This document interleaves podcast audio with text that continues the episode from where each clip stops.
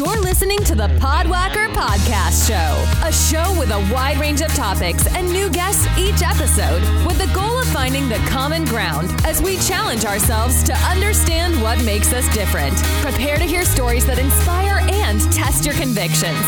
So now that you know the who, the what, and the why, let's start the show with your host, John C. Fuentes. Hey, welcome to the show. Uh, my name's John, and in this episode, we're going to speak to a mother son duo that uh, were both accomplished in their own fields but decided to blaze their own trail with hopes of finding a more productive career where they can use their problem solving skills on a daily basis. They flip houses. Meet Sanna and Ben. I think I get inspired by productivity and being able to see something that's been done. So that's part of why house flipping feels comfortable, I think, to Ben and I both, is that productivity and being able to see your the results of your productivity Right. is what drives me. I agree with that. So, you know, entrepreneurs have to have that that inner drive. So, would you say that you knew you had that drive um, early from the beginning, or is this something that you cultivated as you as you progressed through your career? I think that my productivity is was innate from my family. My parents drove that home. And so when I became a professor, it felt like the productivity was all very you're writing papers for publication, you're writing grants, you're getting money, you're teaching students, and the productivity even though you can see a paper that gets published gets really old after 17 years. So it wasn't inspiring anymore. It also wasn't challenging. And so I had an undergrad in psychology and social work, then a master's in social work, and a PhD in social work. And then I was a professor for 17 years. And then it's, I think it's that, it's the cr- creativity that Ben and I talk about all the time. And just being able to see the results of what you do is so important. And you don't get that in academia. And academia is a, it's a terrible place to work in a lot of ways. It's a nice desk job, but at 60 years old, I decided to give up my desk job and come flip houses and get dirty every day. I knew I had five years left before I could retire, and I could have had a good pension. And I said, that five years means more to me to be happy than it does to have the money forever. So, Ben, did you join right away? With no, this? you had been doing it for about three years. Uh, she had done about four or five houses. I've been coming down here and visiting. Um, would help her every once in a while when I'd come down. Uh, I've done remodeling on my own house. Um, Yeah, we've all been kind of DIYers yeah, our we're all lives. pretty handy. So is that something that became natural that when, when you were trying to decide what the next chapter was, is it it's like, you know what, this looks lucrative, I'm going to try it? Or was it something, what, what led you to It for me. It wasn't really even the lucrative uh, numbers. It was more about doing something you enjoy. Um, I was a Coke delivery driver, uh, paid really well, but I hated the job. So when I came down here, it was just fun to do it, and I like seeing the end result and your hard work, and you get to be part of that. And like your biggest compliment is people overpaying for the house because you did such a good job. So that's my biggest compliment from people is not what they say, but their money talks. Right, right, absolutely. Yeah. Yeah, and for me, I got into it because I always had, we always did this mm-hmm. DIY flippy. We always did a lot of our stuff in our own houses. We tiled everything, we did floors and all that kind of thing. And it's the, I, and I've talked to so many people about this. If you, you watch HGTV and it all looks so fun, Fun and easy. and easy, yes. And so when we first, my husband and I decided I was still teaching, and he said, let's just take some money. We had good income. Let's just go buy a house. And so we called it my hobby house. And so my first house was my hobby house, and I was still teaching at the university and I'm doing the stuff on the side in the evening and on weekends. Um, my other son, who's the real estate agent, is the one that helped me find it. So he was in it, and he would come over and help once in a while when I needed some man muscles. And it took me almost six months to finish that house, and I learned a ton. we call it the problem du jour. Every day there's some big thing that would be a problem, and you'd have to solve that challenge. And it was the first time in years that I'd had to do that. Right. Because this academic stuff I had, you can do it by in your sleep. So here was this problem du jour every day that was really hugely challenging, but in a way fun.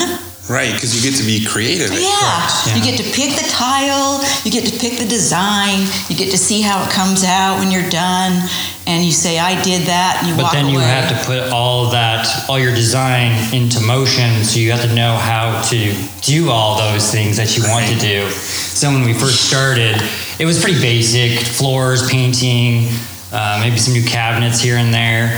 And now we do total kitchen remodels, bathroom remodels, like build walls, build bathrooms out of living rooms if need be. yeah, we've done Like, some crazy yeah, we just things. learned. You just learn what you need to get that design that you want. So you look on YouTube and you see a lot of people doing it, and like you said, they make it look really easy. They leave out all the hard steps on YouTube. Right. That's the problem. So, so the question is because there's a lot of people that say, "Hey, I want to do this. I want to get into this," and they'll they'll pull out a second mortgage to get that second house. It, is that is that what we call trouble? Is that is that Oh, that would be dumb. We Yeah. just happened to, I, my husband and I happened to be in a position where we had the cash. right? And if we had lost the cash, it wouldn't have sunk us. We would have been okay still. Right. So for us, the risk was more about emotional happiness. Is this going to do it? Or is this just going to be this horrible thing that I take on and decide that, okay, that's not it? We'll try something else. But I just knew I had to do something about getting out of academia. So as a, after that first household, I bought another one that my son's a friend who's going into foreclosure. We bought her house and it was a bigger house, a massive house, actually out here in this area. And it was that summer that I worked on that that I called my dean and said, "You know what? I'm done."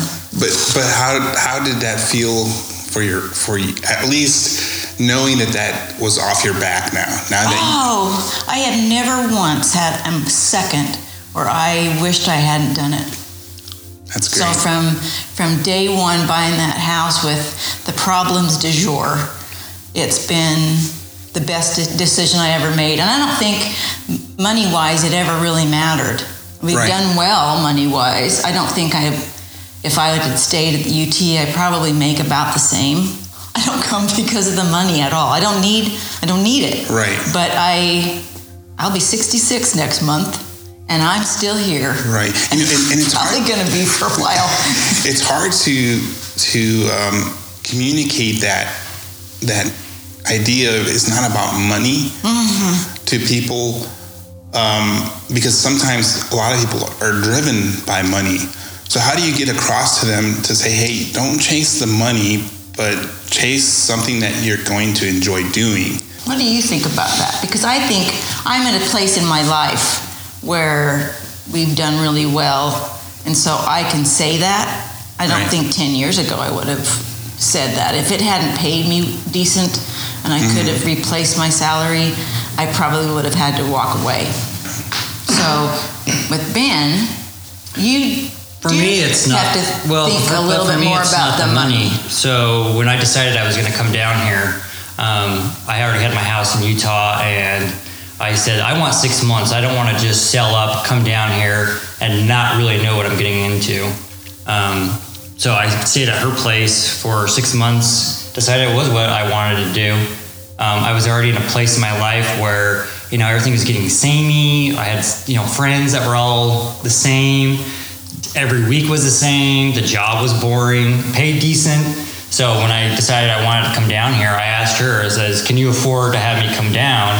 Uh, are you willing to give up, you know, how much I'm making at Coke? Can you pay me the same? Because I'm not moving down here if I'm taking a pay cut. Right. And she says, yeah, come on down. So when I came down at the, after six months, I really enjoyed what I was doing and went back and sold my house and moved down here permanently.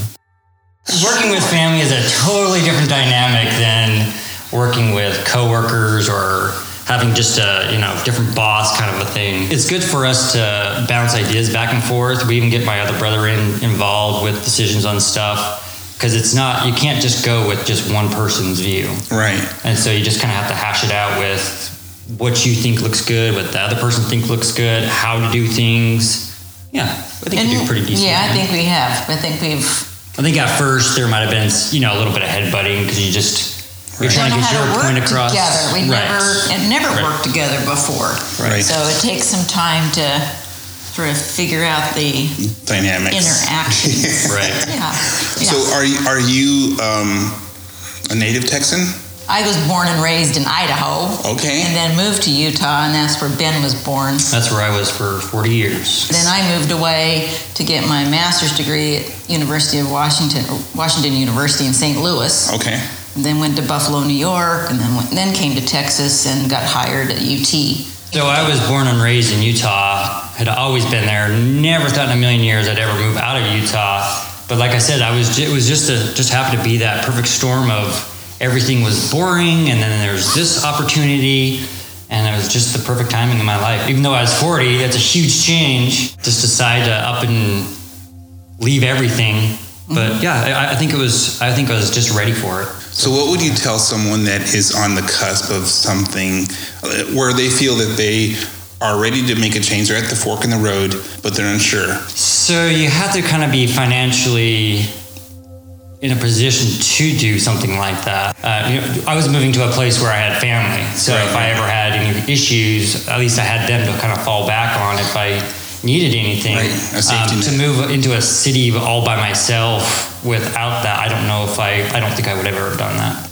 And I also think that you had, I mean, you stayed at our house. We have a guest house in the back that we can built for kids to come visit us. And having that space was also a help for not only for me but for you. I mean, we Yeah, for the six of- month trial that I came down for. So I think that was part of it. I would say too, the you've got to be in a financial place to make those kinds of decisions. I mean, if you're, we see a lot of people who flip houses and they leave it half done because they run out of money. Okay. I mean, flipping is not a cheap endeavor. Buy the place and then you got to put, you know, And if you can't fifty, do it- sixty thousand dollars into it, and and you you- got to know what you're doing. if you can't do it, you got to hire it out, and that's where the real money goes quick. Right. If you have to hire anything out. So, So- I think because we had the money Okay. and felt stable, where the risk was, at least for me and my fa- my husband, we're, we were fine. No matter Right. that house wasn't going to be sold for less than what we paid for it, so there wasn't that big of a risk. It was mostly my time, which that was no risk to me. That was a, that was the adventure. So You know. yeah, so you you minimize the the liability, right? Oh, absolutely. Yeah. I mean, I, I do. You do see a lot of people trying to get in this business, and I think you see a lot of them leaving. What is the average margin if you do all the work yourself versus if you contract some of the work? I mean, what, what are the what are what are we talking about as far as margins go?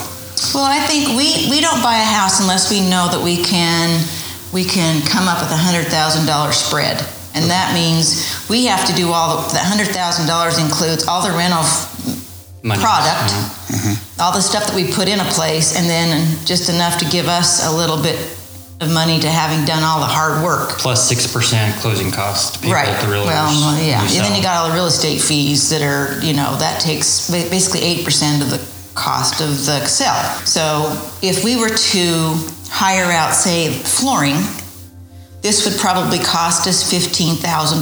Well, I'm going to do all the flooring. It cost us, I don't know, 7000 to buy it. There's where the profit is. Exactly. So Okay. The profit is in our backs. Same thing with tile.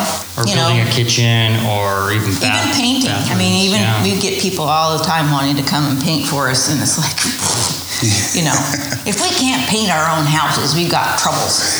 And we usually paint the inside and the outside. And Yeah. we've got big sprayers, and we've learned how to do. Ben's really gotten proficient at spraying paint, and so you just get good at a whole variety of things. Right. So it's like a building block. You start Mm-hmm. and you just build on your skill set. Right. Do you you- watch YouTube a lot. Oh, Yep, yeah. pointers. Yeah. Uh huh. That's how I learned to lay floors. Every everything you do is not going to be the same as what you're watching on YouTube, but you're going to have your own issues and difficulties with your own job, but you can at least get some pointers and some steps of how to maybe start it or how to finish it. it it's a good thing to use, but it's not going to work exactly for you every in every situation. Now, so how many projects do you guys work on uh, at a time? Do you guys do more than one, or do you? You mean houses? Yeah, houses. No, just just one at a One time. at a time. one at a time? Okay. Yeah. We have another one already bought that's just sitting empty right now because we're hoping this will be done in the next six weeks or so. So you buy them when you can get them because they are so hard to come by. Because you need that, you need at least that spread. Spread. So, but here in Austin, the the the uh, market is just insane. I mean, people want so much more for crap stuff that's just not worth anything, but they want you know twenty, fifty thousand dollars more, and that just cuts into our profits, and they're just not viable for us. Yeah, you can't make any money on, No. on so many of So them. it's, it's a lot of looking. And there's not very much, there's not very many for sale. The inventory I mean, the is inventory super is low. terrible right Yeah. now. So on on um, on YouTube, I remember watching a video where it was I think it was called um, wholesale real estate, where these people go out there and then they're kind of like the middle guy. Mm-hmm. What, what, what Yeah. is- We bought we bought several houses through. Uh, one or two. no, we bought Maybe- several. maybe two. Yeah. from a wholesaler. Mm-hmm. Yeah, because that's what they do. They go they go find this poor old fam mommy, right. probably an old grandma, right? and they wor- work her into saying, "We'll we'll just take your house for you. You don't have to you don't have to do any moving costs or anything. We'll just come get it." And then they resell it to somebody like us for a hundred thousand more. And that's all they've done is just moved out grandma. And grandma didn't get as much money as she should have if she'd just put it on the market with a real estate agent But not knowing better. but not knowing. So they come, they go knock on doors. They, Right. they go around knocking on people's doors and asking if they want to sell their houses. I find them the cockroaches of real estate I- Right, right. Yeah. because they're just that's all they do is Yeah, they're not in there to help people. the people find a house or you know sell their house. They're not like a normal realtor. They don't know really. I would say they probably only know half of the in and outs of real estate. They just want a quick buck.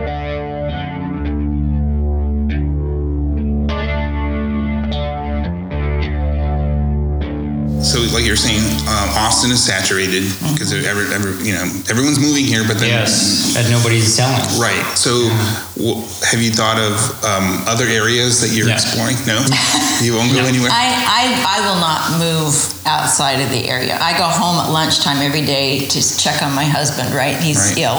And so that has been from day one when we started this. Half of the fun was having him come visit me at the flip house, wherever Right. it is. And if it's not close by, that's not feasible. Right. So he was, he had his own business up until three and a half years ago, and then he he's gotten sick in the last six months. But um, he would always come to visit me at least once a day, sometimes twice when I was doing it by myself. Because all of a sudden I wasn't in at the university far away, so the the benefits of having that relationship and having him around more was lovely. well, yeah, And- That and the commute. You were dealing with a 30, 40, 50 minute commute from Yeah, UT. from UT, right. So if you pick something close to your own home, yeah, it's 10, 15 minutes. Yeah, we've gotten a little further away Yeah. as Ben's come along. Okay. So I started here kind of in this area, which is just down the street from my, I think I'm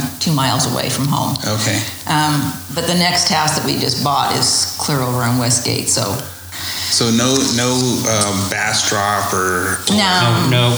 Um, they're our not- brothers, my brothers, is, has tried to talk us into, you know, maybe going a little bit further out, but to Kyle. Or Okay. But the numbers, I mean, the numbers aren't any better than what we can find here. So it's like, well, there's that huge commute, and then it's, you know, you're Far spending more money from- doing that. That's your your, your time. I'm too So- far away from home. And too I- far away from home. I won't go. Yeah. So, is it really worth it? Right? The house we just bought up on Westgate in about 290, that area up in there, $512,000 for a shithole. Wow. It's in bad shape. It's in bad shape. And It's, terrible. Yeah. So it's just the land you're buying. Yeah, You're just yeah, buying the. yeah. Well, you're buying a house that you're going to work on, but it's really, really ugly. But it's in an area where if we sell that thing after we get it done, we're probably going to get Seven. close to seven.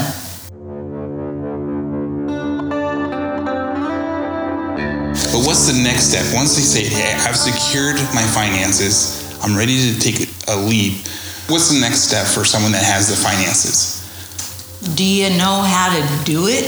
I mean, can you, you actually handy? Are you pull handy it off? or yeah, are you Because handy even if all? you're going to hire out the floors, you're going to hire out the plumbing, you're going to hire out something else, you still have to know the basics of what all the Right. pieces are, and you got to have kind of a decent are design eye. You are now becoming a general contractor, so you need to know All of the it. basics of even Right. that. So uh, And- you need to educate yourself, some sort.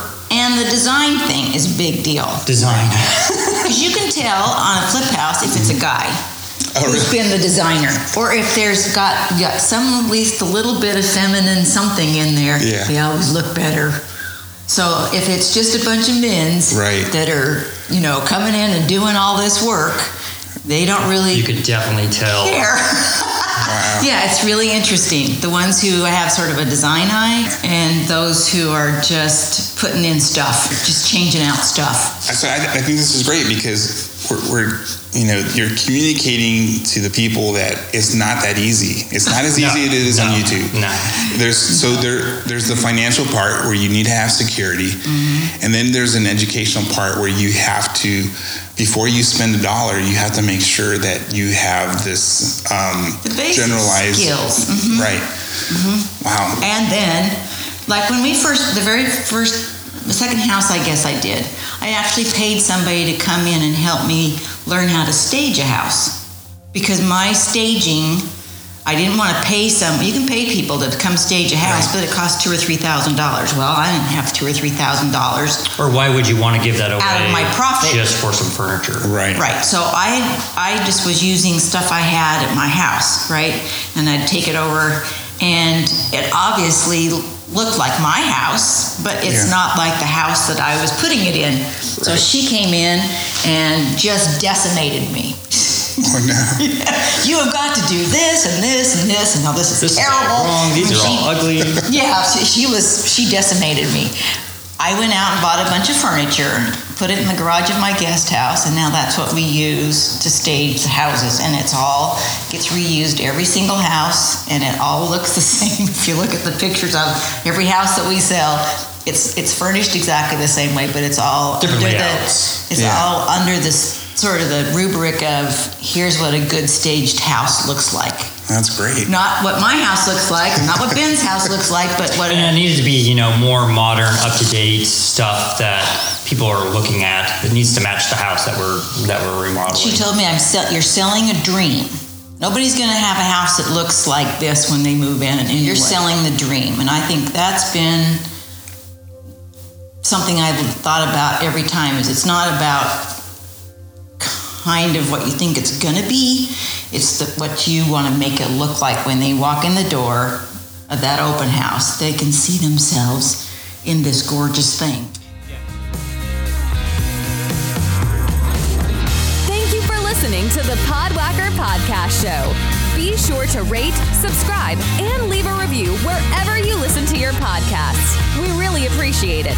Don't forget, we publish new episodes every Tuesday evening.